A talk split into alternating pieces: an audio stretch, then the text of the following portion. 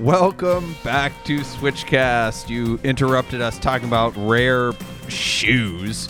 Hey. Bradley's shoes are one of 500 made in that color, uh, in that special edition. They apparently have tickets on the bottom of them to get into the Porsche Museum. That's true.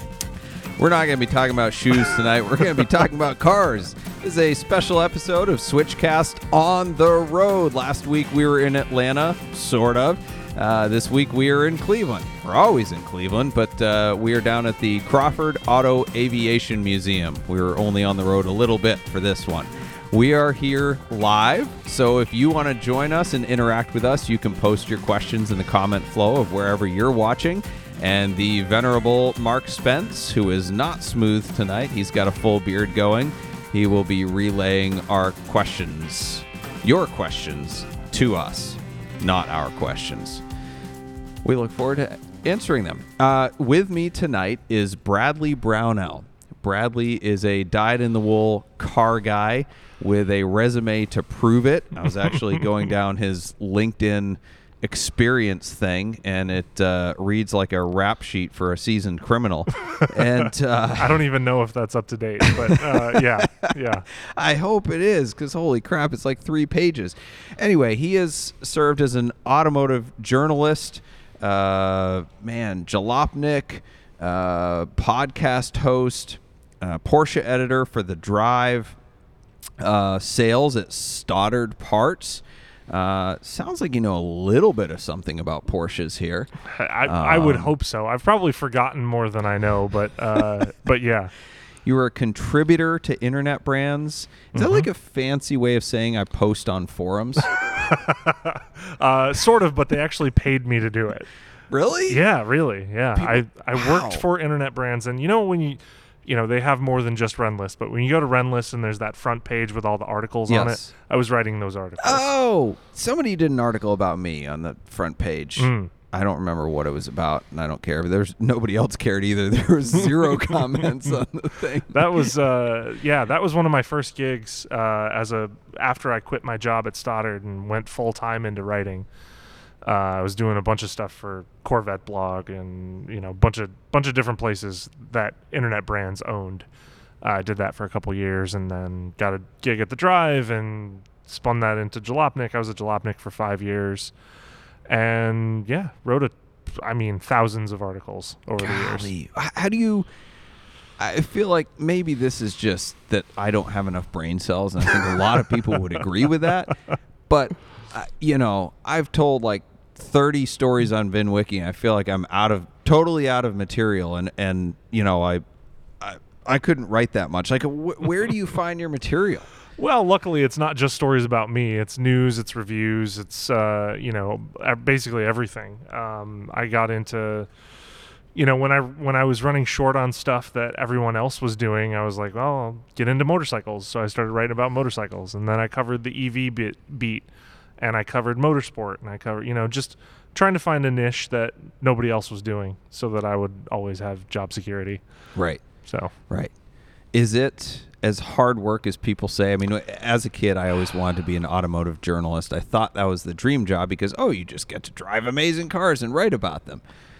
it's it can be you there are definitely hard days there's a lot of you know the the travel sucks and there you know it's glamorous on instagram Sure. but there's the background of like oh well i've got a i've got a flight tomorrow and i have to have this article written in the next three hours uh, or else i you know won't make and i was a freelancer the whole time so it was it was always i had to write the thing and then submit it and then issue uh, an invoice and then chase the money Yeah. you know, when invoices go unpaid at the end of the month, then it's like, well, now I got to go chase my money.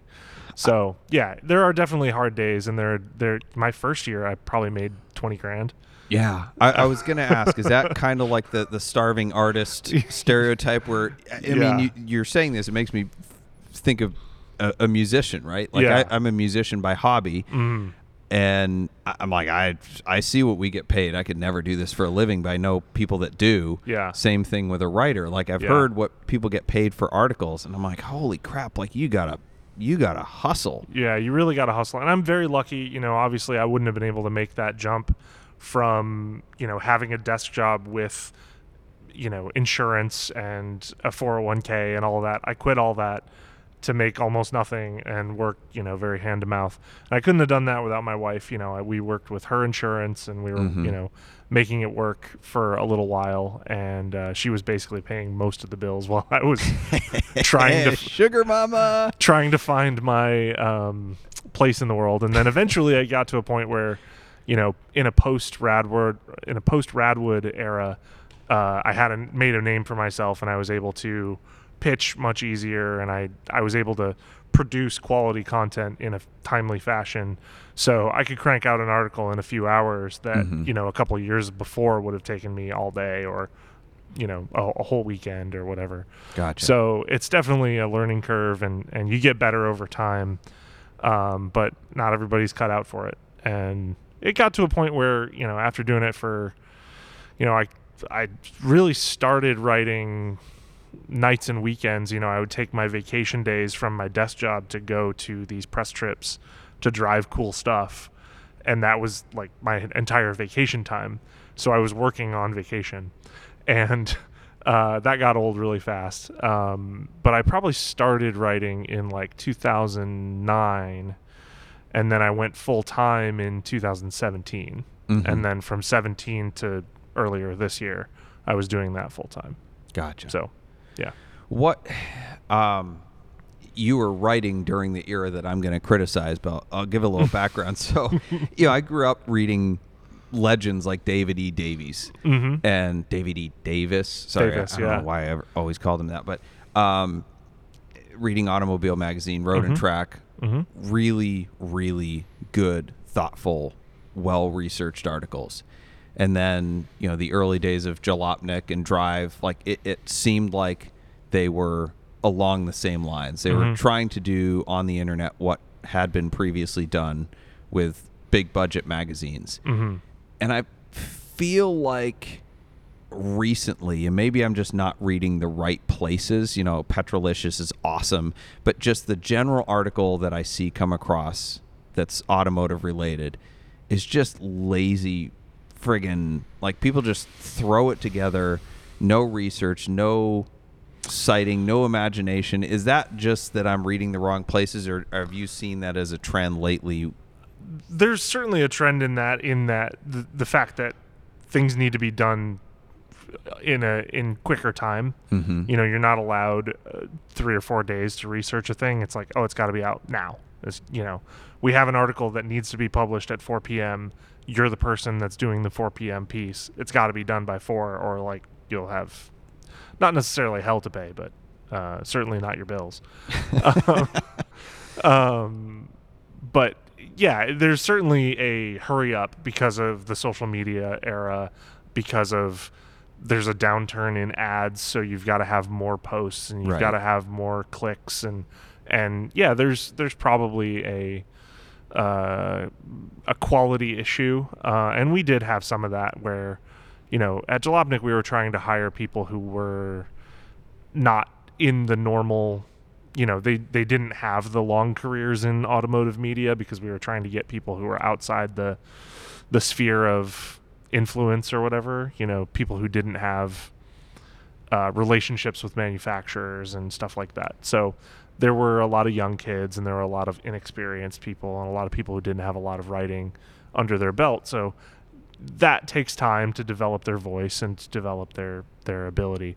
Um, and I think that's one of you know not to toot my own horn, but I think that's one of the things that I excelled at was I just have this depth of knowledge that I don't need to spend hours researching stuff because I just already have it in my brain. Yeah, that certainly helps. Yeah, yeah, well, and that helps you interpret the stuff you're researching too. exactly. Because if if you have a basis uh, Context. of knowledge and, and context, for example, Porsche, you know a lot about those. I, I was researching Porsche 356s a while ago for a consignment customer, and the information that's out there on 356s is varied and conflicting and Mhm.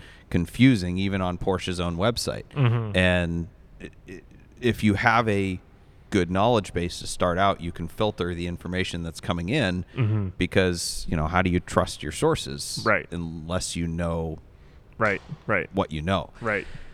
Um, so growing up as I mentioned, one of my dream jobs was an automotive journalist. It was originally to be a car designer. Uh, Mm-hmm. Because again, I saw the glamorous side of things and thought that all car designers were like the guy who designed the Corvette C5 essentially single handedly. Mm-hmm. Yeah. And I was like, yeah, I'm going to be that dreamer. and then I was like, no, I'm not qualified enough to do that. You'd I end went up- to engineering school. You'd end up designing like a center console or like Exactly. a lid to something. Right. Yeah. I'd be the guy in the cubicle that got, you know, 2.5 GPA and barely struggled through, and I'd be designing gear sets. And I'm like, that's, that's not me. I'm too ADD. I love cars too much. I got to be doing something. I got to be mm-hmm. using my imagination. Mm-hmm. So my next goal was okay, the next closest thing that allows me to be around cars was automotive journalism. And uh, you know, everybody pushed me towards engineering because in high school I was good at math, blah blah blah. But I wasn't that good. I hit calculus and just hit a wall. So uh, some engineer I would have made. but I was also good at English. Um, and I, I didn't pursue that as much. I enjoyed writing, but when I thought about doing automotive journalism, I asked some people and said, "Okay, well, what's the what's the track to do that?" And they said, "Well, you either have to be a race car driver, or you have to basically go the same path where you have to get an engineering degree and then Sure. a journalism or an English degree." Because they want somebody with a background in engineering or racing mm-hmm. to have that kind of foundational experience. And I was like, screw that. I can't do eight years of college to go write about cars. yeah. And in some weird way, not that I've become an automotive writer, but I'm have come full circle of 15 years in the car business and now kind of back into being able to talk about cars for fun and mm-hmm. experience them and, and kind of heading on that track in a really, really roundabout way. Sure.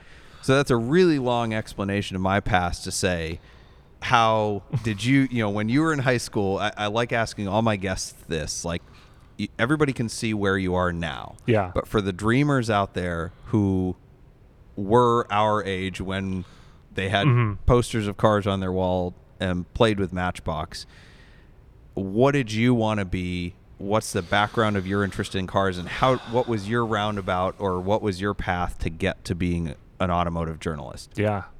So in high school, I had no idea what I wanted to be. I was just like floating through life. Um, and I went on a uh, foreign exchange program and I lived in Spain uh, my senior year of high school.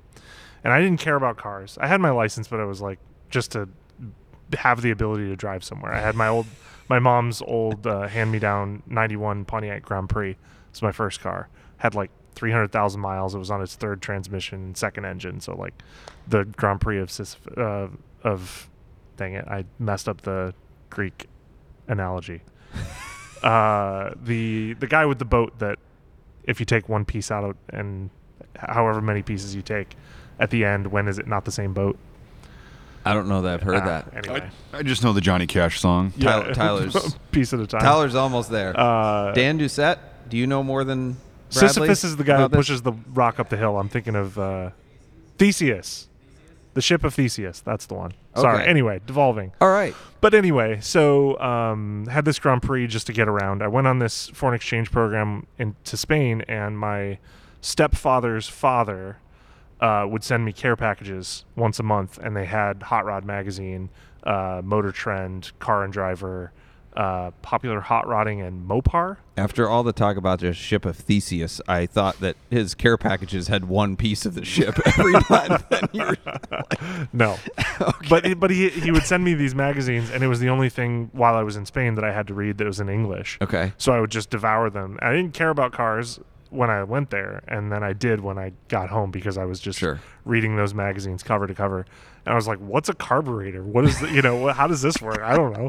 And I just learned through just consuming all of this media, and so I got back and um, got a '68 Mustang, started wrenching on that, and figuring out how things go together and rebuilt a motor and, and all this stuff in, in my parents' garage. Um, and then I went to school to study business and I got an advertising and promotion degree.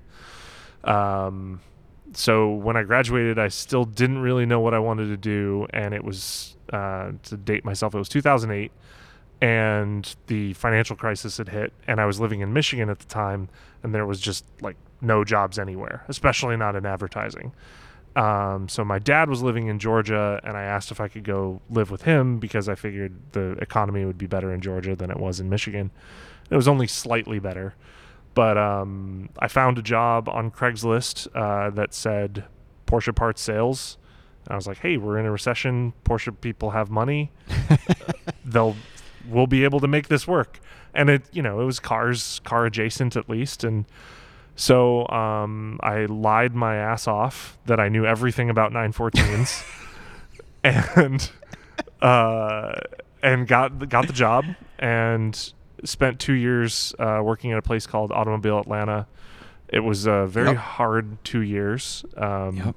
And if you don't have anything nice to say, don't say anything at all. So I won't. No, I, But the reason I, I don't think we've ever done business with Automobile Atlanta, but I, for the longest time, I guess they had classified sites or something. S- somehow or another, our cars for sale would end up on Automobile Atlanta. Hmm. But it was usually like three or four years after they had sold.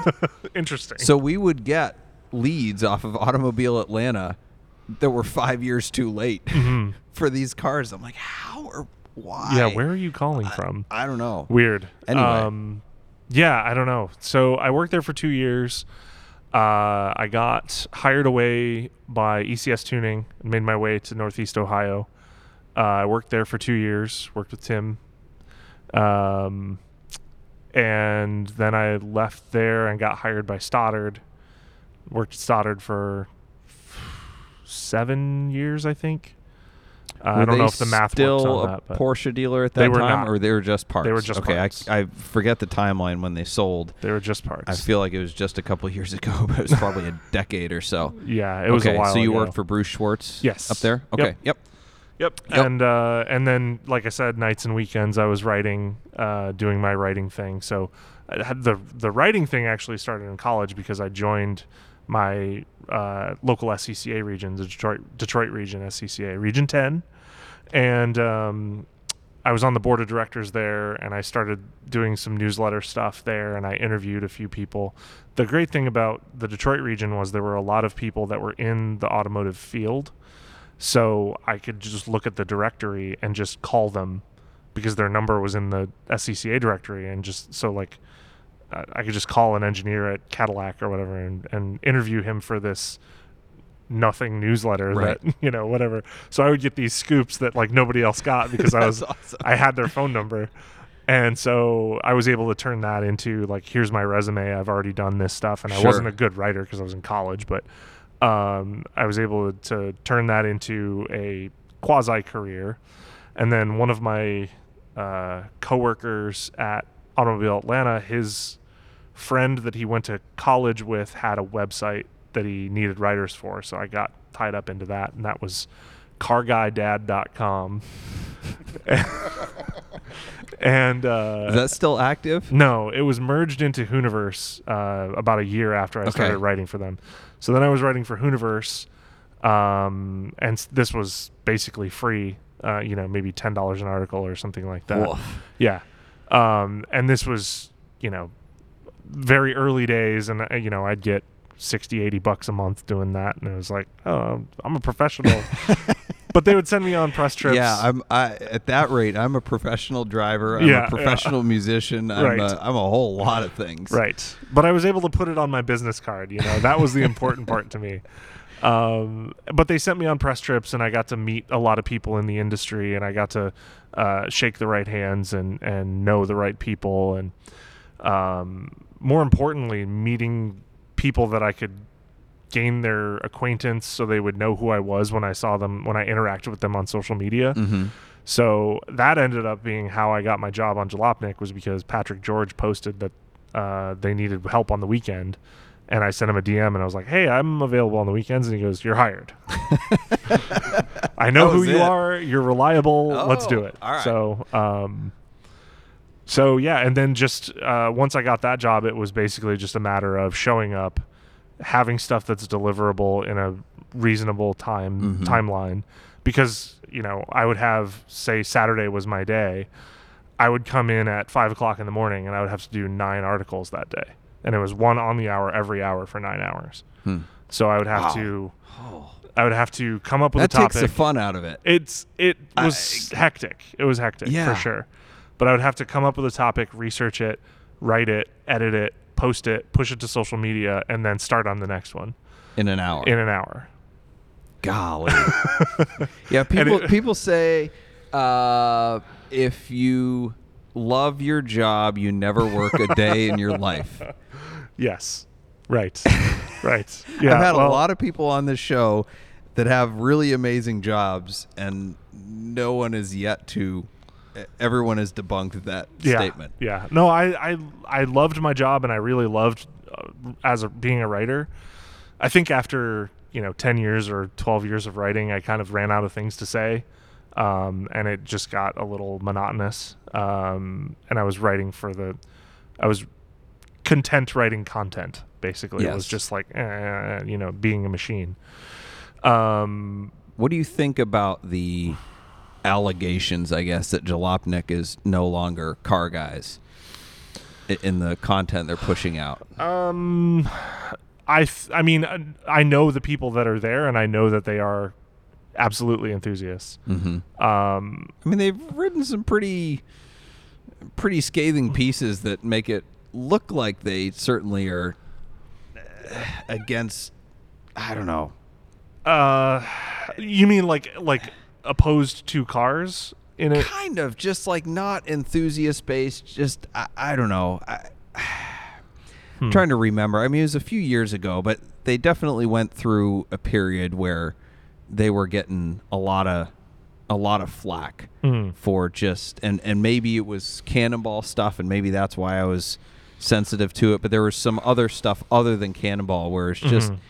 it, it seemed like they had lost their way and they were really Mm-hmm. just you know getting kind of political and Oh, I mean, it's always been political, and you know, I don't know. It, it's cars are political in a in a way, and you know, Yeah. we don't have to get into that, but it, you know, they're ev- becoming everything. uh, even more so sure, Yeah. yes, yes, yeah Everything is politics in a way. yeah You know, it all boils down to one way or the other. I don't know, but yeah, there's yeah well, you're there's behind you is a Volkswagen Beetle. Talk about a car being yeah, right. political. exactly. That's the definition of it. Well, The that Corvair behind car. you. A Corvair. Yeah. Oh yeah, friggin' Ralph Yeah, Nader. right, exactly. Yeah, the subject of, of the book. Um, D- Dan- Unsafe at Unsafe any at any speed. speed. Yes. Yeah. Yeah. We should have a copy of that next to that car. Just You to, really should.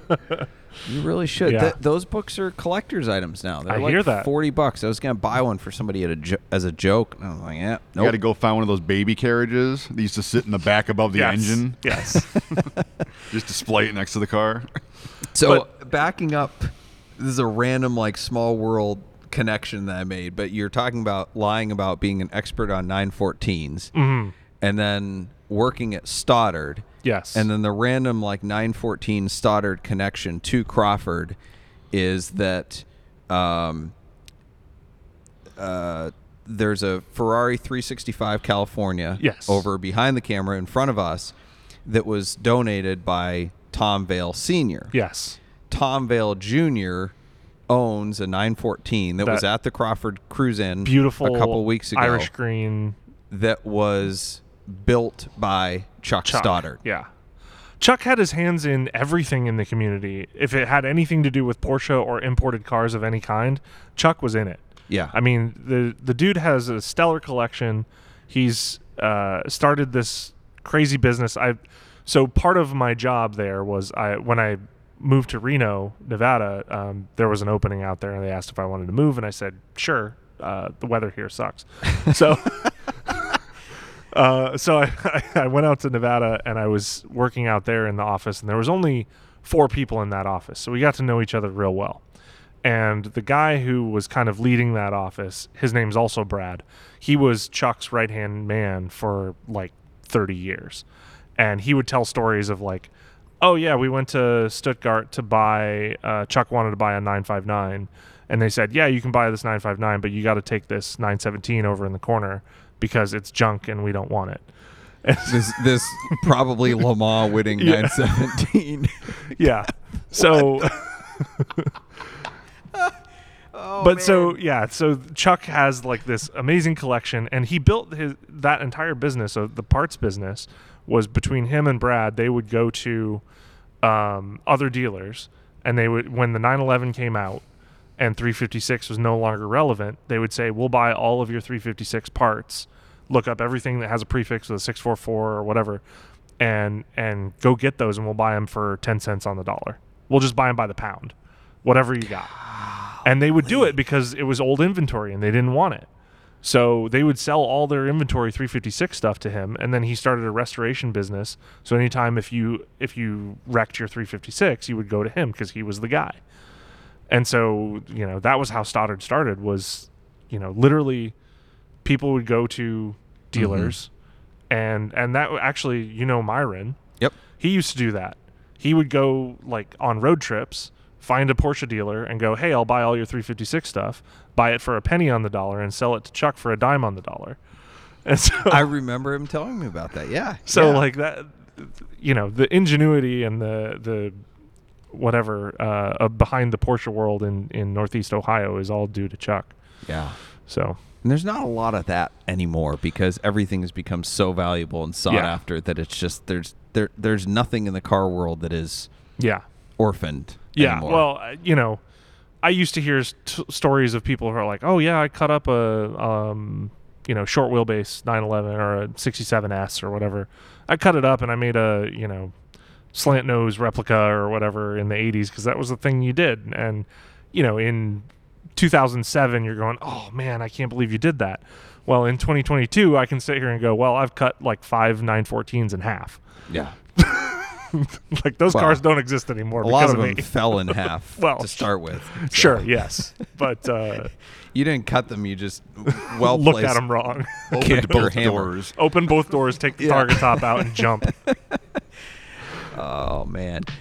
Switchcast is brought to you by Boxcast. Boxcast is a live streaming company based in Cleveland, Ohio, and they serve broadcasters and viewers in more than 200 countries. Their founders launched Boxcast back in 2013 with one purpose to make people part of the experience. If you're looking to live stream your podcast, church service, car show, sporting event, wedding, or even your cannonball attempt, Boxcast is an easy, flexible live streaming platform for organizations. Boxcast is so easy, we are broadcasting this show live with our phone. Head over to switchcars.com slash boxcast for your free trial. Nathan's Detailing is a proud sponsor of Switchcast. Nathan's Detailing is a company in Cleveland, Ohio that provides mobile detailing services for individuals and dealerships. They also offer PPF and ceramic coating installations. With 800 plus Google reviews and an impressive 4.9 rating, Nathan's Detailing is the go to shop for all of your detailing and protection needs. With Nathan's Detailing, convenience is key. Their mobile detailing technicians bring the power, water, and supplies to your home or work and detail your car on site.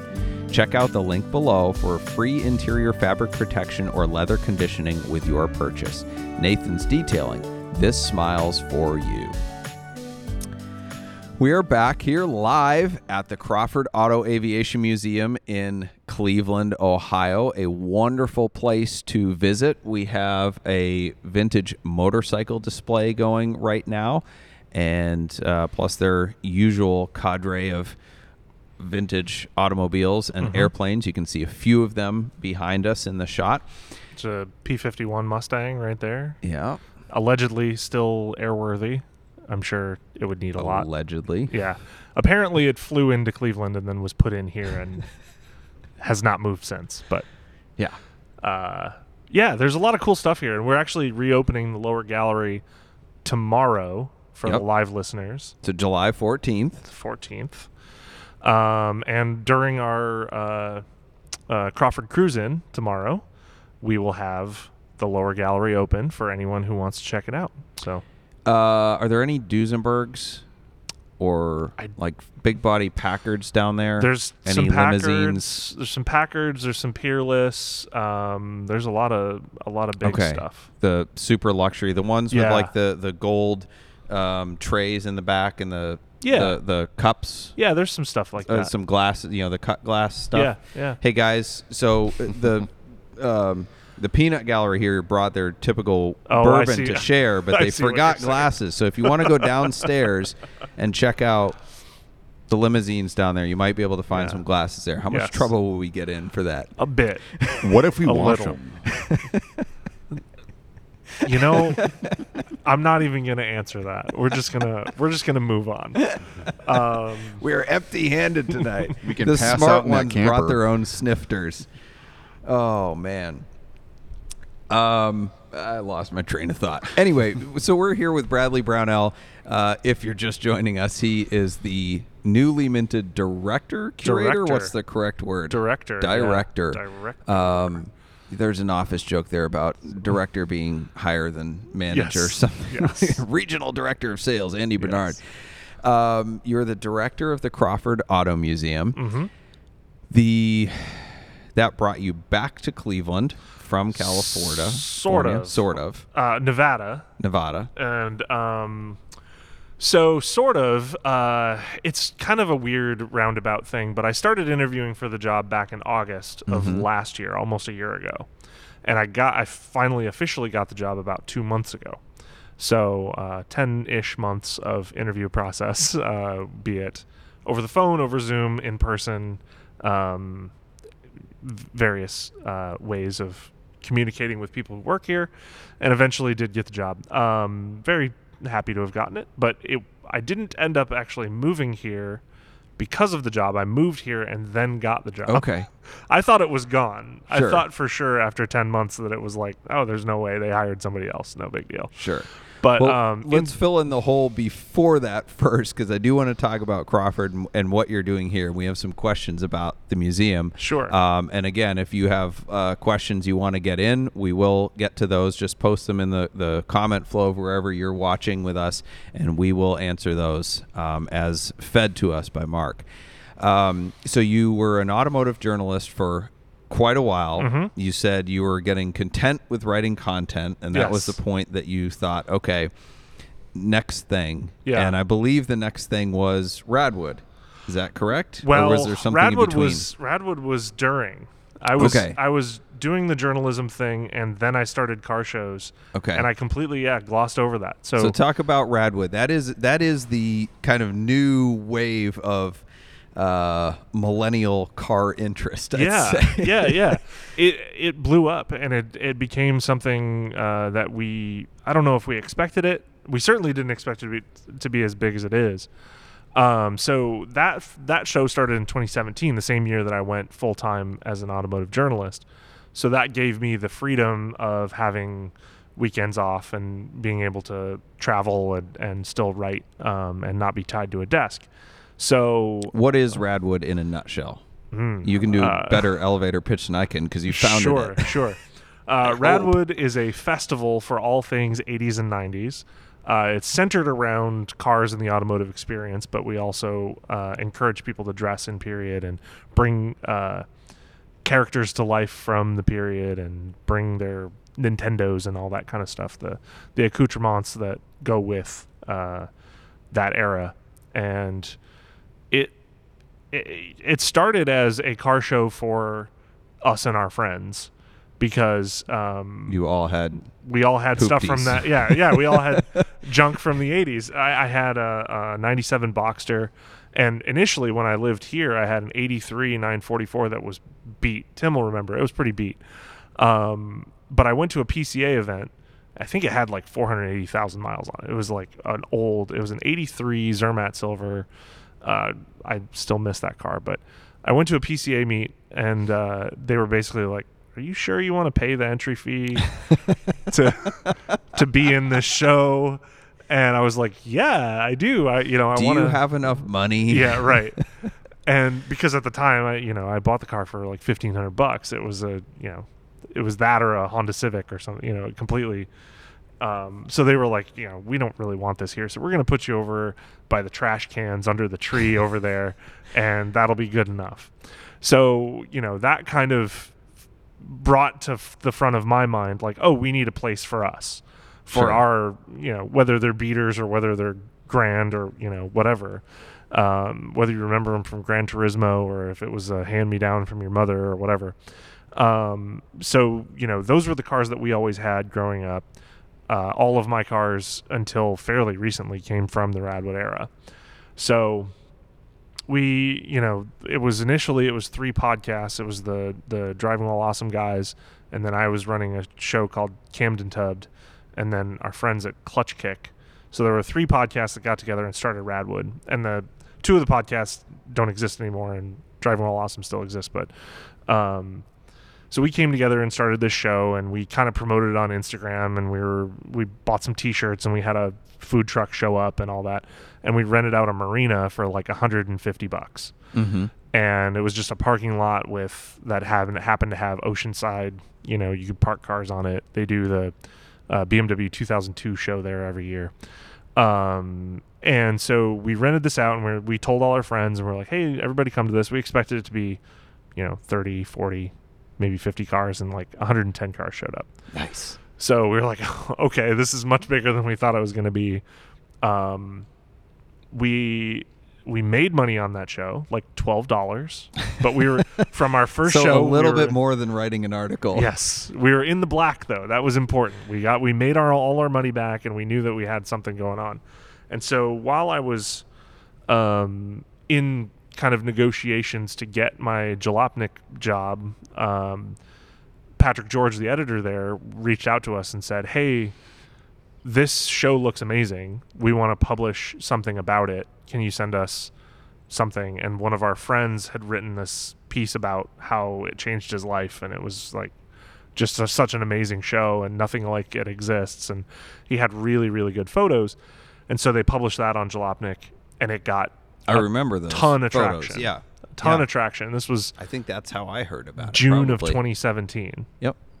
and um, so that that article got so much traction and it, it spread like wildfire around the world and so they reached out to us again and they were like so when's the next one and we were like well we were planning on having it next year and they were like well call us when you want to do the next one so we sat down and we are like what if we did it in like december like six months from now and they and we decided that was what we were going to do jalopnik sponsored it we got a bigger venue that fit like 150 cars and it sold out. Um, there were cars like lining the streets and parked in the church parking lot next door, and like it was it was huge. And that one we it was actually like oh we we made some money, not like enough to live on, but it was it was a sustainable idea if we were to grow this and make it work. So then the next year we decided we were going to go a little harder, and I think we did uh, f- maybe four shows that year we did a tie up with 24 Hours of Lemons, uh, where they had this thing they called Hooptycon, Mm-hmm. um, where we did a show at one of their races at Sonoma. So we got a free venue and we were able to make a little bit of money that way. And so it turned into kind of a business where, you know, we were doing it part time, but it was just one of those other things that we added to our repertoire of things to make money with. And but and obviously to have fun with. I mean, the whole point of it was we were enjoying it because it was a show for us um and so it ended up like consuming our lives and we were we had a schedule in 2020 to do 12 shows one a month every month for the whole year and uh, obviously that didn't happen Right. but um, when we did come back in 20 late 21 uh, it was it was like nothing had ever stopped Uh, Mhm. you know the enthusiasm for it was just as big as it was before um, our biggest show before the pandemic was the last one was austin texas we had 6000 people over a thousand cars Holy cow. and it was just massive. And we were building on that momentum, and then it all just kind of snap died. And then we came back, and we had our first NorCal show back in I think June of 21. So it was kind of a you know fourth anniversary, what you know, not one to celebrate, but whatever. Um, and that was even bigger. So it was it was slightly fewer cars, but it was more people Mm-hmm. and it ended up just being like a sellout crowd at every show that we did. Um, and that was kind of when the contract negotiations started to sell the business, and that's what happened. Hagerty bought it, and now it's uh, I'm no longer involved. Um, they gave us an option to stay on as employees, and I just didn't want to do that. So, Right. yeah. Yeah. You Now like uh, you I'm like adventure this. and challenge. Yes. Yeah. Okay. Yeah. Um, yeah, and I so we found Radwood, I think, from that article that you talked about, and our first show was December 2018. It was in L.A. Mm. Um, we uh, what's that? Second show. That was Oh, our second 17. show. We were we were out there in 17. I didn't realize that. Well, you- Okay. yeah, you must have been. I guess yeah. It was. I, it was. So that was the one, the like the German with the big tent. Yeah. Yeah. Yeah, that was we. That was the only show we did at that time. There's that a venue. 996 GT3 there, and I'm like, what is this doing here? um, yeah, because that was Farrah's 40th birthday party. Yes. For some reason, I Yeah. thought that was 18. Um, okay, anyway, so yeah, so we were there at that, that Cool. 17 one. Wow. And then we did a couple of the East Coast ones, and you know the LA one kind of spoiled us. I'm not gonna lie, Yeah, because sure, we did yeah. Atlanta, and I think maybe Atlanta some was of your a weird one. it was a weird one. Yeah. But I know like California is where most of you guys are headquartered. That was Mhm. your like you knew that area, you knew that community. And some of the East Coast shows, like the guys went to Philly, they said that show was awesome. Philly was awesome. Atlanta was Philly a was little great. weird. That one was off. Um, and then we had been we went to Detroit. Detroit was cool. It was way too it was hot. too hot. It was too hot. It was a good turnout. There was was no just- air there was moving no that day. shade. Yeah, No, yeah. that was it was tough circumstances. But it was a good showing. Yes. Um, and then we have been a lot of Cleveland people have been bugging for it to come to Cleveland. You guys finally came to Cleveland this year, and I'm. It, was that coincidence or was that because you're here and I guess one of the other co-founders Yes, total also is in coincidence. Cleveland. Like Total you guys are all just converging here. Yeah.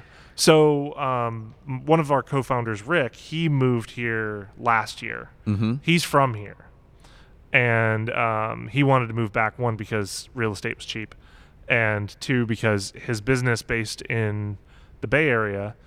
Um, you know, once the pandemic hit, they were like, "Oh well, there's no point in having an office. We can work from anywhere. We're a digital company. We can work from anywhere." So he just bought a place in Cleveland Right. got rid of his place in San Francisco, in downtown San Francisco.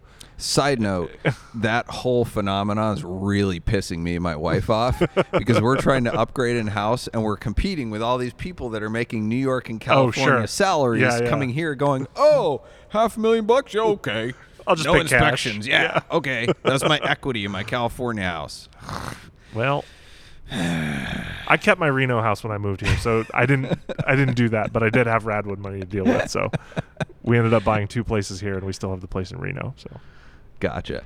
anyway, Anyway, um, so you guys just happened to come to Cleveland.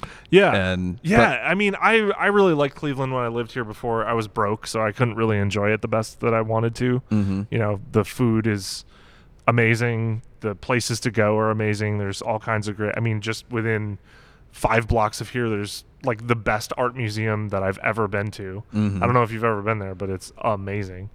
Uh, free entry and one of the greatest uh, buildings that I've even seen. So very cool. I've not. I've been to some of the other museums. It's worth the art museum. It's worth it. gotcha. And the the um, Natural History Museum across the, the street here is really cool, and the Arboretum's awesome, and the Modern Art Museum down the street's great. Yeah, there's there's a ton of really cool stuff to do here.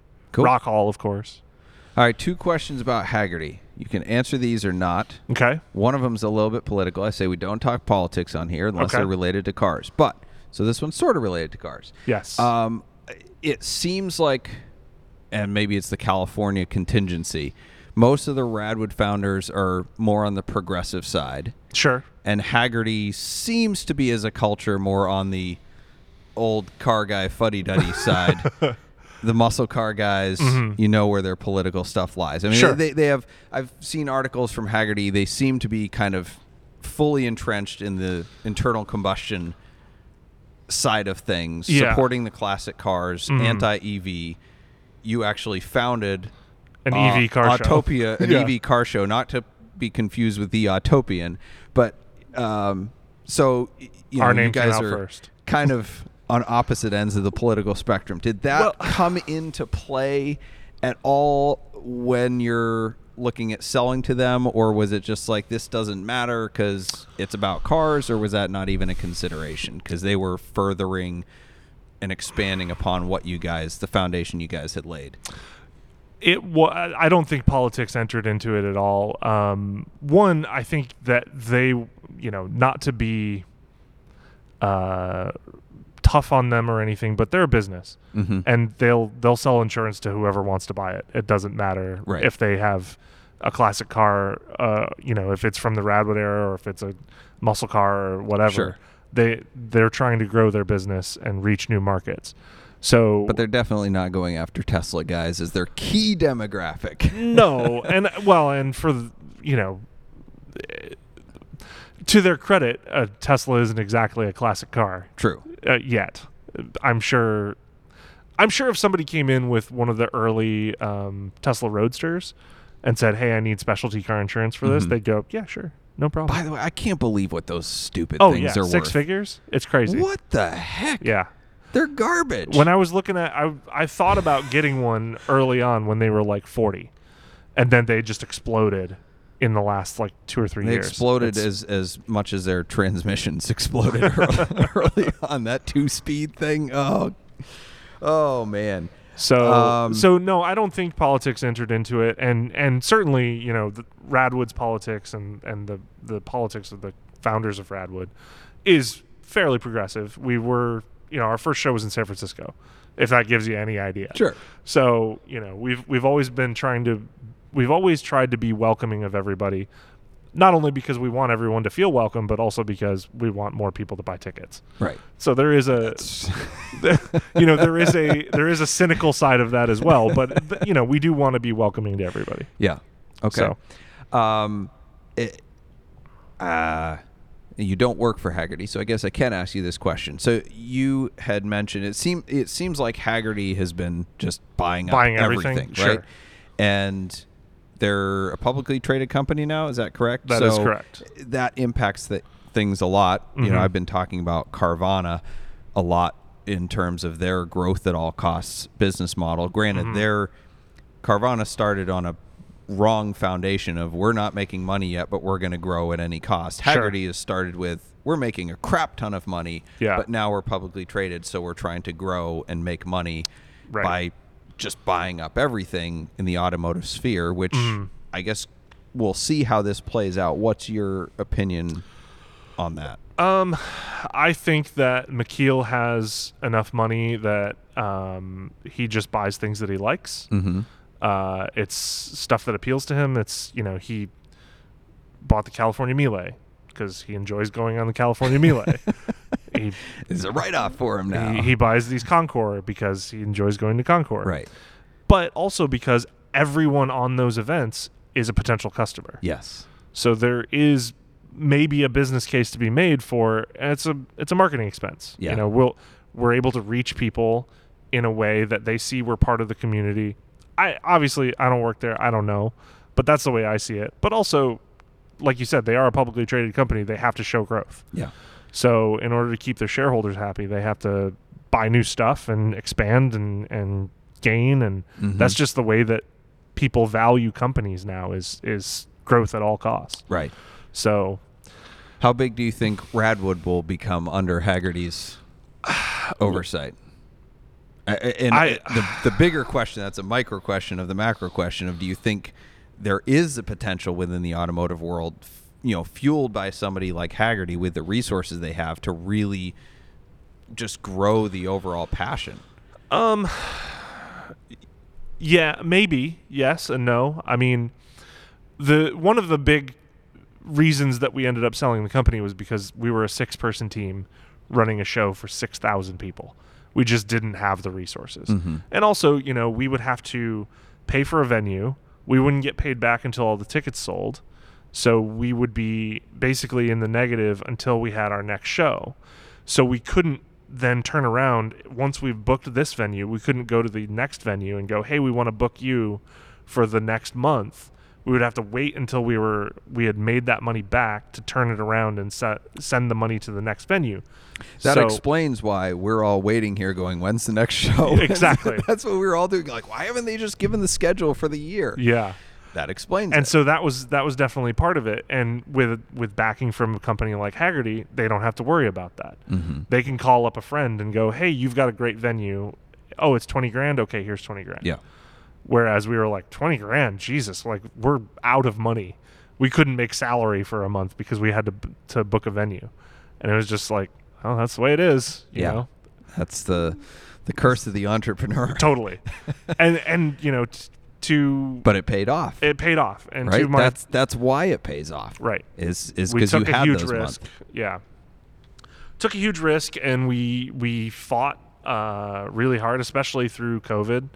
Um, yeah. You know, we were we had to get the PPP loans. We had to get you know whatever we could um, to try and make it through because we had three full time employees and three part time employees that still needed to pay their mortgages and we had a storage unit with all of our stuff in it, all our inventory. We had inventory that we had ordered for a show that we were paying the credit card on. So it was like, you know, it was it was rough there for a few months. Oh, It was rough for a few months, but when we got back and we had our first big show, we were we were able to like wipe the spread, sweat off of our brow and go, we survived. Yeah. you know, we made it through. So, um, very grateful to everybody who ever came to a show because, yeah, it was a it was definitely a dream, and we had a lot of fun doing it.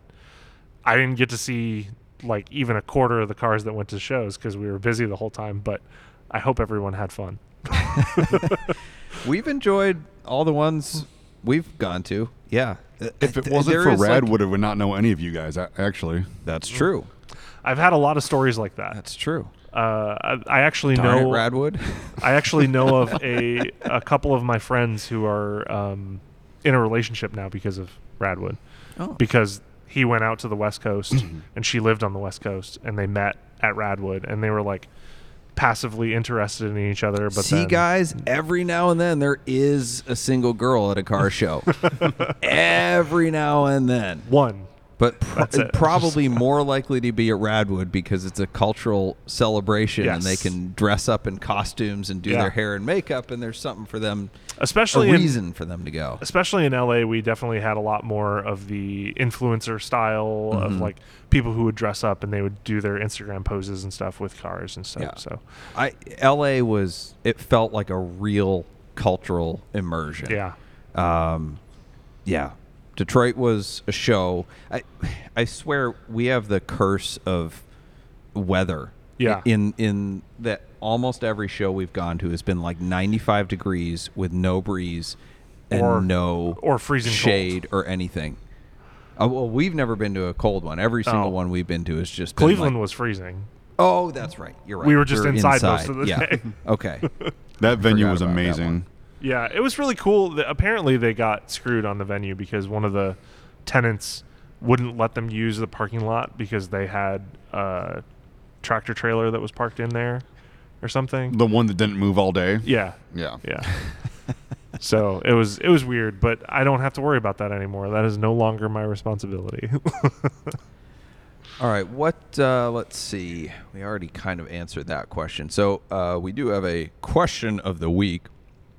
The question of the week is brought to you by Nuts for Sticks.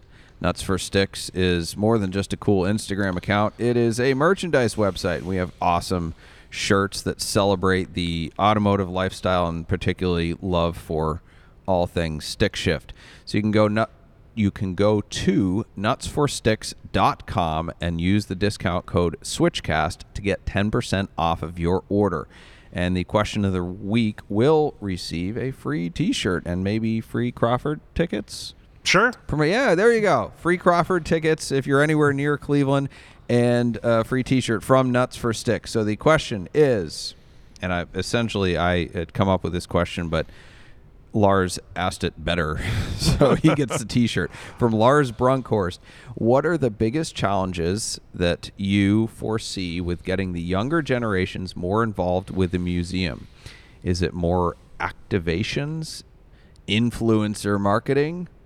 hands-on demonstrations, especially with the older vehicles like the brass era stuff that have a target audience that is maybe starting to age out. That's a nice way of saying it.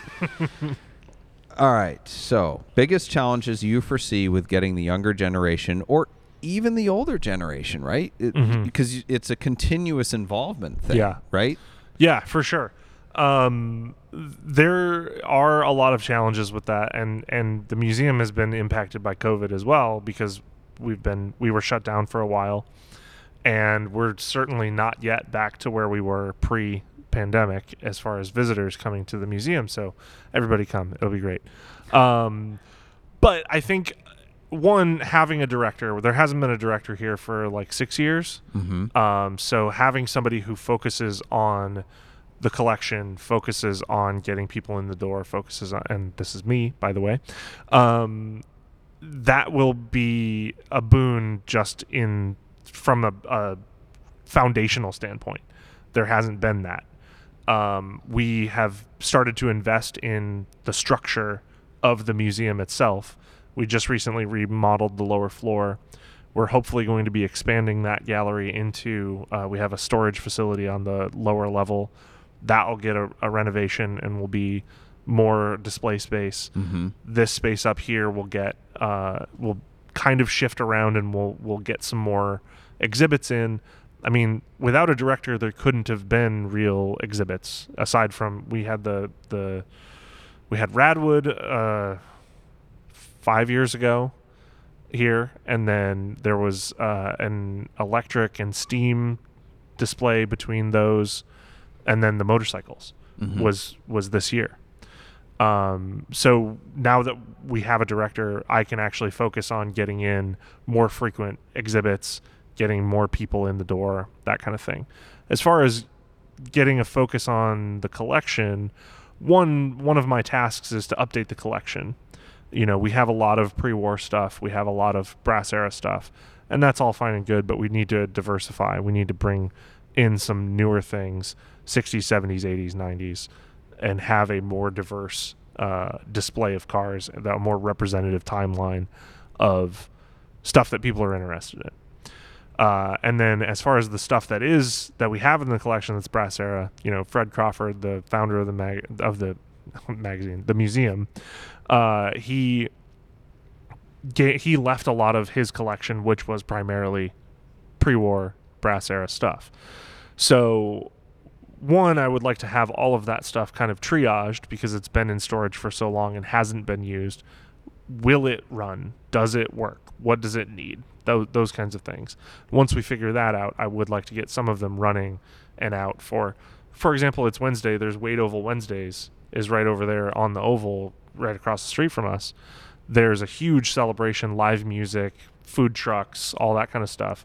If we were to have a running car out there that could, you know, bring out something pre-war, fire, show people how it starts up, Yeah. make it make it an actual tangible thing instead of something behind ropes in a museum that has been in a museum since before my grandparents were my age. Um, these things have been they need to be taken down off the pedestal and prove that they're actually things again. To that point, my six-year-old cannot get him into cars, which is fine. I've Mhm. committed that he's. I'm going to let him be interested in what he's interested in. I'm not going to, you know, try to There's still live time. vicariously through. I didn't get Yeah. into cars until I was like 17. Right, So but if he never does, I won't care. Like Sure. I want him to be passionate about what he is passionate about. But yes, he definitely does not give a rip about cars. hmm Um, and I took him to the Cars and Coffee that was at your guys' restoration facility, hmm and he just like did not care. He wanted to leave. I parked out on the lawn because I didn't want to get blocked in because I knew we'd be leaving after an hour. But the only thing besides the donuts that he was interested in was you had an old Model T or something that was shuttling people back and forth from the Mm. auxiliary parking lot, and he just wanted to keep riding in that all day sure, because it was hands on. It was something Yeah. he could look at, feel, experience. yes, And like absolutely. y- Well, one of the it. one of the great things about T's and Model A's is that because they've been because there were so many of them built and because the target market for them is is aging out and is either no longer able to work on them or no longer able to drive them, younger people are getting into them because it's a way to get into heritage cars at a low price point. So you can pick up an A for like 15 grand Mm-hmm. that's in fairly good condition and you can take it to a car show, you can take it to a vintage driving event, you can you know, all kinds of things that you can do with these things. And they're they're starting to modify them. They're starting to make them period correct hot rods. They're starting to, you know, do crazy things with them that Mhm. young kids do. And so I'm so so excited about that movement and that potential of these early pre-war cars finding new life with a new audience because they've aged out of their old audience. Mm-hmm. Um, so hopefully that'll extend uh, into some of the stuff that we've got in the collection. Um, I want to get some of these cars out for more events. Uh, like I said, we had the the Avanti at a Concours last weekend. Concours is great. I love Concours, but it's not going to get the young people, the young crowd. So I want to get out and do some driving events. I Mhm. want to go to like the California Mille or like the you know whatever uh, East Coast Fall Leaf Tours or um, Host your own. or or one I, of I mean, uh, so one of the ideas that I've had, planner, right? yes, you you exactly. founded Radwood. Like the the potentials here. Yes. There's the. Like, we went to the Audrain. Yes. Uh, I'm I'm sure you're taking notes I from from Donald Osborne. very much am. Holy crap! We were there for a weekend just to tour the museum, and during the weekend there was a Cars and Coffee. There was some paid drive led by David Donohue, the you know pro racer, Pikes Peak Hill Climb record setter, um, 24 hour Le Mans, uh, Mhm. sorry Daytona winner. Um, there was um, a gentleman of distinguished honor motorcycle ride from the Mhm. museum. Like there's just all this stuff happening all the time Yeah. that people could be involved in. Yeah. Yeah, and and part of that is they've got a much bigger budget than us, but uh, part of that is that they have um, the access and the ability to take things that are in their collection that run. Mm-hmm. Um, there's so much of this collection that has been in storage for so long that's been in permanent, basically permanent storage condition, drained of fluids, on display. So uh, who knows if the seals function? You know these kinds of things.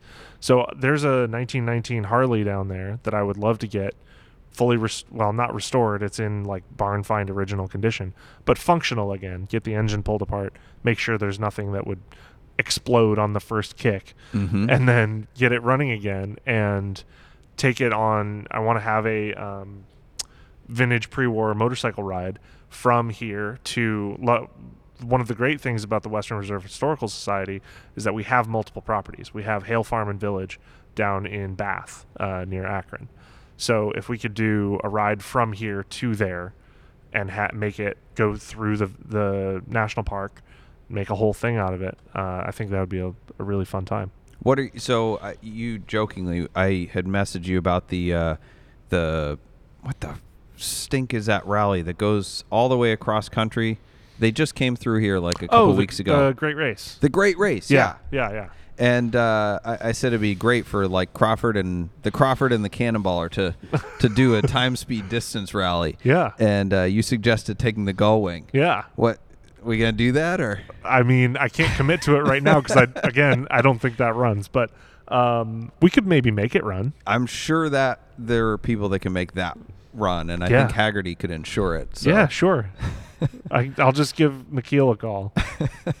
I think it'd be great. I, like that would be good publicity. Oh, it absolutely would. Yeah. it absolutely would. Well, I mean, we've got uh, you know, literally the entire collection here is eligible to participate in that rally. Mm-hmm. So it it'd be awesome. Apparently, you get more points the older the car is. So maybe we need to take something older. Well, having done cannonballs in vintage cars, the the worse the car, the worse the time. Mhm. I know some of those guys think they're having an awesome time in these open top, you know, pre-war cars. Yeah, but yeah. it really isn't that awesome. It's Especially if the great weather to, to go drive around, but man, I I will happily. I'll Take something with happily a roof. Go in comfort in the Gullwing. Yeah. Yeah. yeah, it's it's no E63 AMG, but uh, yeah, it, there, there's a novelty to driving those old cars, the Yeah. really really old stuff around, but they are not good cars. Yeah, they for sure. really are primitive. Yeah. So yeah, that would be a long 15 days or so.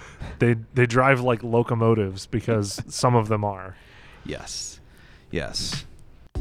Celebrity Machines is a proud sponsor of Switchcast. Celebrity Machines offers more than 250 different screen accurate license plates as they appeared in movies and TV shows like Back to the Future, Ghostbusters, The Office, The Fast and the Furious, Breaking Bad, and so many more. Celebrity Machines also makes our Switch Cars dealer insert plates as well as our commemorative 2539 plates from the fastest cannonball run ever. Visit celebritymachines.com for more info and use promo code SWITCHCAST to save a whopping 25.39% at checkout. You know, I think that they supply the Peterson with their uh, plates Hmm. that they sell, um, you know, because they have a museum gift shop Mm-hmm. and they have incredible markups. You might want to you might want to look into that. Sell Okay. some sell some plates here. Well, Do you have any? sounds mo- like you've got a, a hookup. yeah. Do you have any movie cars here? Uh, no, we do not. Uh, We need to change that. need to change that. Do a movie car. We used to have we used to have uh, a screen used Chitty Chitty Bang Bang. Oh, that But- one was out at um, the place in Chardon for restoration for a Mm, while, right? mm, It was Rolls know. Royce based. Could be. Yeah, I don't know. yeah. I Wasn't the that one Tucker in the movie too? Parts. Maybe. In in Chitty Chitty Bang Bang? No, the Tucker and Tucker. We don't have a Tucker. Well, you used to. Oh, we did? Yeah. That's news to me. Oh. I, they sold it off. That was a big point of contention. Yeah, I know a some thing, people. I know some things were sold. Yes. I don't know exactly what. But yeah, uh, a Tucker was one of them. I Uh, forgot it was shame. sold. I lied to you guys. All right, Mark, smooth Mark, give it to us. I'm sorry, bearded Mark. I have a beard, thank you. Oh, the first question is from, is and only question is from Adam Wilmot. Hey, Doug. Hey, Brad. Enjoying the first week with my first sports car. Picked up a C7 Z51 and absolutely love it. Is there any performance driving schools near Buffalo, New York? No idea. I, there's got to be. Let me Google that for you. I mean, doesn't there, there doesn't, has to doesn't every track have a driving school? I was going to say there's got to be something at Watkins Glen. I mean, that's not super close to Buffalo, but it's like Mid Ohio has their performance driving school. It's five hours from Buffalo. So Skip Barber, Skip Barber bankrupt, or they get oh bought yeah, out? they or- got bought out. Okay. They're uh, by Hagerty. Nelson's has it. Pitt Race has schools. Yeah. Um, Heath Moyle asked, "When was the last time you washed the 912?"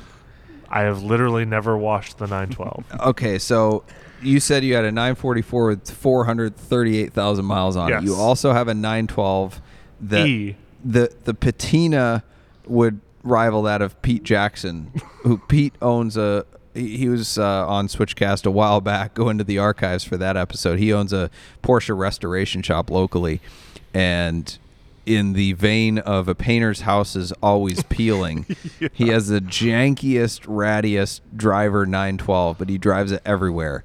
Uh, yours would probably rival his for It's rough For um, patina. It's rough, but it's ready. I I love that car. I pulled Yeah. it pulled it out of a, a shop in San Francisco in 2016. A friend of mine had it. He couldn't get it to pass California emissions, um, and offered it to me for what he paid for it like 10 years prior. so, so so like 12 grand. it was exactly 12 grand. Yeah, it was 12 grand. Um, I got it running in a weekend and it needed like tires and uh, fuel pump relay and a few other things, but uh, basically fired it up and I drove it basically in that condition probably 30,000 miles uh, without really anything needing anything and then the engine blew um, it apparently it blew the spark plug out of the cylinder head, like just threads and all, the whole thing just took it with it. that was fun. Uh, so an engine rebuild later, and then during COVID, I rebuilt the suspension with all new um, Rennline, lowering everything, you know, stiffer everything, lowered everything. So it's mechanically, it's basically brand new. Uh, brakes have all been redone, engine's been redone, transmission's been redone, suspension's been redone, uh, all the steering's been replaced, all that stuff. So mechanically, it's fresh. It's like a brand new car, but cosmetically, it's rough. Uh, the interior is bad, the exterior is bad. It leaks. Uh, there's rust. It's But that it's a guilt-free driver. totally. Is it as rare as your shoes though? You know what? I'll even tell you how rare it is. You want to hear the uh, the build sheet on this thing? Oh, okay, here we go. Uh, let's hear it. Let's hear it, Mr. Uh, Porsche Guru. So it's a uh, sunroof delete, radio delete, Konis, sports seats, uh, cu- custom ordered red interior, custom ordered yellow exterior. Bahama yellow. It is not. It is uh, ooh Talbot yellow. Oh, yes. Talbot, Talbot yellow. yellow. Allegedly one of seven in that color. Tanner Foust has one of the other ones. Good golly, you're one of those people. do you But- enjoy it more? Do, do you No. enjoy your shoes more because they're one of five hundred? No, I could not care less. I just like the shoes. But no, I, I don't care about the the. I think it's just the thing that appeals to me is that it's just a weird build, because somebody ordered a 912e with sports seats and Konis. Huh. Like it That's had to right. have, You do have the the squarish sport seats. Yeah. yeah. It had to have cost somebody more than a same More year than 911s. like I don't know why they would have paid that much, but apparently, so I talked to bringing this back to Hagerty. The original owner was McKeel's dad. It was bought by his dad in uh, northern Jeez. Michigan, and I found this out because the, the owner manual has a stamp in it from you know when he bought it. Wow. So, so I called McKeel and I asked him about it, and he he was telling me stories about it, and he goes, "Yeah, my dad bought it in like '77, so it had been sitting on the dealer lot. So some dealer guy ordered it in this spec, in this weird, bizarre spec, and then it just sat on the dealer lot for like a year and a half, and then McKeel's dad bought it." And brought it home, and he's like, "Hey, uh, check out the new car that I got." And his wife was like, "I hate the color because he's colorblind and he didn't know what color it was. so, so uh, anyway, so then uh, he drove it for a while and then gave it to his daughter, and she drove it to college in Lake Tahoe. And so that's how it ended up on the West Coast, and it was in Lake Tahoe for years. And a guy died, and his kids put it on eBay, and that was where my my friend bought it, uh, like 15 years ago. That's really cool. So Man, talk about a small world. yeah, Man. Oh, and apparently she spilled his mother spilled a gallon of milk in it in like 1978. So it's probably still rotting in the seats somewhere. There's there's a joke in there. Something about it curdling or I Mhm. don't I don't know. There is a joke there. My my dad my dad puns are not uh haven't had enough whiskey to be on my dad joke game. All right, it is time for the props and flops of the week. The props and flops are brought to you by Switch Cars. Switch Cars is the enthusiast dealership where we buy, sell, consign, service, and store only cars that we like ourselves. Check out our hand-picked inventory at switchcars.com. Our pick of the week from Switch Cars inventory, not online, speaking of yellow 911s, is a 97 pastel yellow 993. I love it. It's awesome. I'm not a 993 guy. I think they look like bars of soap, but but that yellow favorite. that yellow is fantastic. Yes. I love that car. It's 82,000 miles. It's a little rough around the edges. Not as bad as Bradley's 912, but uh, it, it, It could it is be. definitely a guilt free driver. Right. It could be with another 10,000 really hard miles. Uh, but it is like his car, mechanically all there. It's got a two inch stack of service records, mostly from Steinel's Auto Works, a local Porsche specialist. So it is all that and a bag of chips mechanically. Um, it is a six speed manual, rear wheel drive C2, so it is the proper configuration. So if you're looking for a good deal on a driver 993, this one is it. Especially if you're either if you like pastel yellow or you're colorblind. the flop of the week. Uh, I belong to a Facebook group called Wholesale Car Club, which is a lot of fun. There's a lot of cars that are mm, maybe or maybe not really wholesale, but uh, it's kind of like the retail guys going to a repo auction. They think that just because they're at an auction, they're buying it for a good deal, and they end up paying way more. But no, there are some pretty good deals on there, and it's well moderated. except on Sunday. It's free post Sunday, and the moderators let anything in. And this dude, I should have called him out here. Uh, I don't remember his name, but anyway, he bought an Aventador at Mecum on Saturday. Hammer price was 400 grand, so it was 440 grand with the the 10% buyer's premium. He posted it on Wholesale Car Club on Sunday, trying to flip it before he had to pay for it on Monday because he was outed as being a broker. And you go to his Instagram account and he's like totally flexing, like posting pictures from the auction, like, oh yeah, sold this sold this Huracan already. And I'm like, dude, that's a photo at Mecum auction. Like, okay, whatever. But just like the total social media flex Instagram account. So anyway, I guess he he posted it as an accidental purchase and an urgent sale.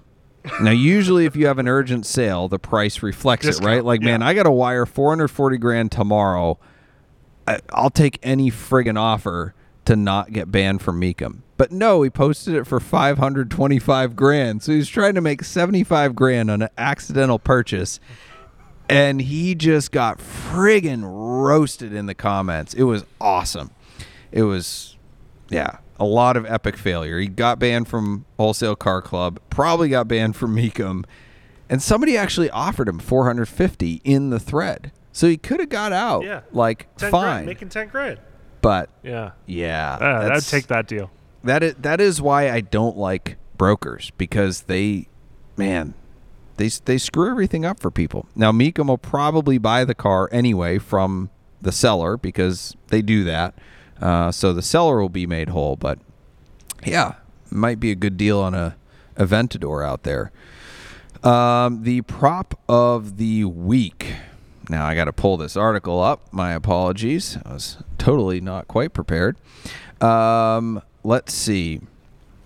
This was an article written by Gary Falls called "Stay Better, Stay Better, Stay Positive. Better Days Are on the Way." And it was recapping a NASCAR race. Let's see. I don't watch NASCAR, but he did. Um, let's see. His his driver Chase Elliott said, was barely able to hang in the top ten. Um, lightning warnings during the race stopped the race for 30 minute intervals. He was penalized for a loose wheel, so it sent him to the back of the pack. Uh, they had a two hour rain delay. They stopped airing the race. Uh, the track dried up. They did another restart, and there was no rubber on the track anymore. So Elliott, from the rear of the pack, got all the way up to first place with less than 15 laps to go. And then someone blew an engine, put oil down, and that restarted it again. He was in third place with five laps to go, and unbelievable managed once again to get his way to the front and win the race. And what the the prop was not to chase Elliott, but just this guy's perspective on essentially setbacks and failure.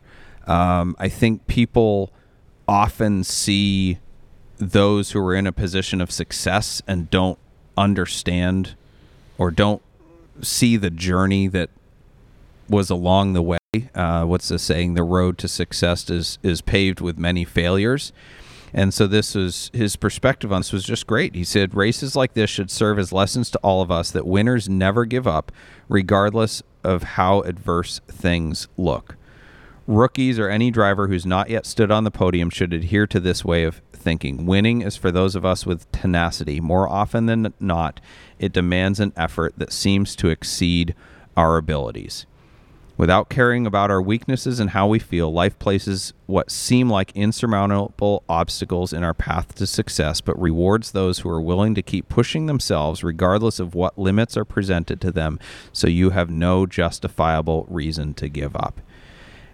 And uh, this guy actually is he goes on to announce his new role as executive director of the Unser Racing Museum. So it's like it's perfectly fitting, right? So like you guys founded Radwood and then a couple years into it, you just got shut down for a year and a half. Yeah. Like you could have thrown in the towel Sure. and you didn't. Right. And then you get bought out by Hagerty. Yep. You know, so Yeah, it it's you know there's uh what is it? Uh, Goonies never say die. Uh, Sure. yeah, sure. You just keep going. Yeah. Yeah. Never give up, never surrender. I don't know who needs to hear that, but I guess I need to hear it. I mean, every day there's there's something. there's something every day that uh, that wants to try to try to get me down. So, um, Brad, this has been awesome. Yeah. Thank you for chatting. Uh, thanks give, for having me. Give your uh, elevator pitch, your your promo in terms of where people can find and follow you, the Crawford Museum when it's open. What do you want people to to to take away from this? Sure. Um, I want people to come in and see the hard work that we're putting in at the museum. Uh, we have gone a long ways. I was sitting downstairs looking at the Lower Crawford installation this morning and just thought of all of the time and effort that it took to get it to where it is today. And uh, super proud of my team. We made it work. So come check it out. Uh, we've got a cruise in tomorrow on the 14th. And every, Every- second, every every, other second Thursday. Thursday. Yep. Yep. So At there'll be another one on the 28th, and then yeah, at four to eight. So obviously we wanted to make it early enough that if the retired guys wanted to come out and before dinner or whatever, Mm-hmm. um, or if you want to cut cut work early and come hang at the Crawford, come Yeah. on down. Um, and yeah, so we'll have the the cruising tomorrow. Um, you can find more information from the Crawford Crawford Museum on Instagram, and I think it's uh, Crawford AAM on Twitter, uh, Auto Aviation Museum. And then uh, I am BC Brownell on Twitter, and I am uh, Plugin Hybrad H Y B R A D on Instagram. Uh, the museum is open Thursday, Friday, Saturday, and Sunday. Uh, thecrawfordmuseum.org is the website, so check that Cool. for information. Yep. Um, Downtown Cleveland, right near Case Western Reserve University. And if Mhm. you're into museums, there's the Natural History Museum, the Botanical Gardens, the Museum of Modern Art. yeah, There's a ton of stuff ton down of here. stuff down here. Rock Um, and Roll Hall of Fame. Yeah. And on this three acres that we've got here in downtown Cleveland, we've got an original carousel. Uh, we've got planes and cars. We've got two historical mansions, art, exhibits, uh, clothing, vintage clothing, all kinds of, I mean, everything that you'd ever want to see. This is the Cleveland History Center. So come on down, check it out. Sweet. Thank you very much for being on. Yeah. It's been a pleasure. Happy to be here. Yeah. Thank you to our sponsors, Boxcast, Nuts for Sticks, Switch Cars, Celebrity Machines, Stephen Holm Woodworking, who did not create this uh, particle board table, but he created our regular podcast studio table uh, and does great custom stuff. Uh, thank you to Nathan's Detailing and our producer, Ethan Huffnagel. Our bumper music is provided by Emily and Ivory. You can stream their full album on Spotify or SoundCloud. This episode will be available Friday in audio format wherever you listen to podcasts. Thank you for listening, and we'll see you next Wednesday at 8 p.m. as we look forward to answering your automotive questions to help you on the drive of your life.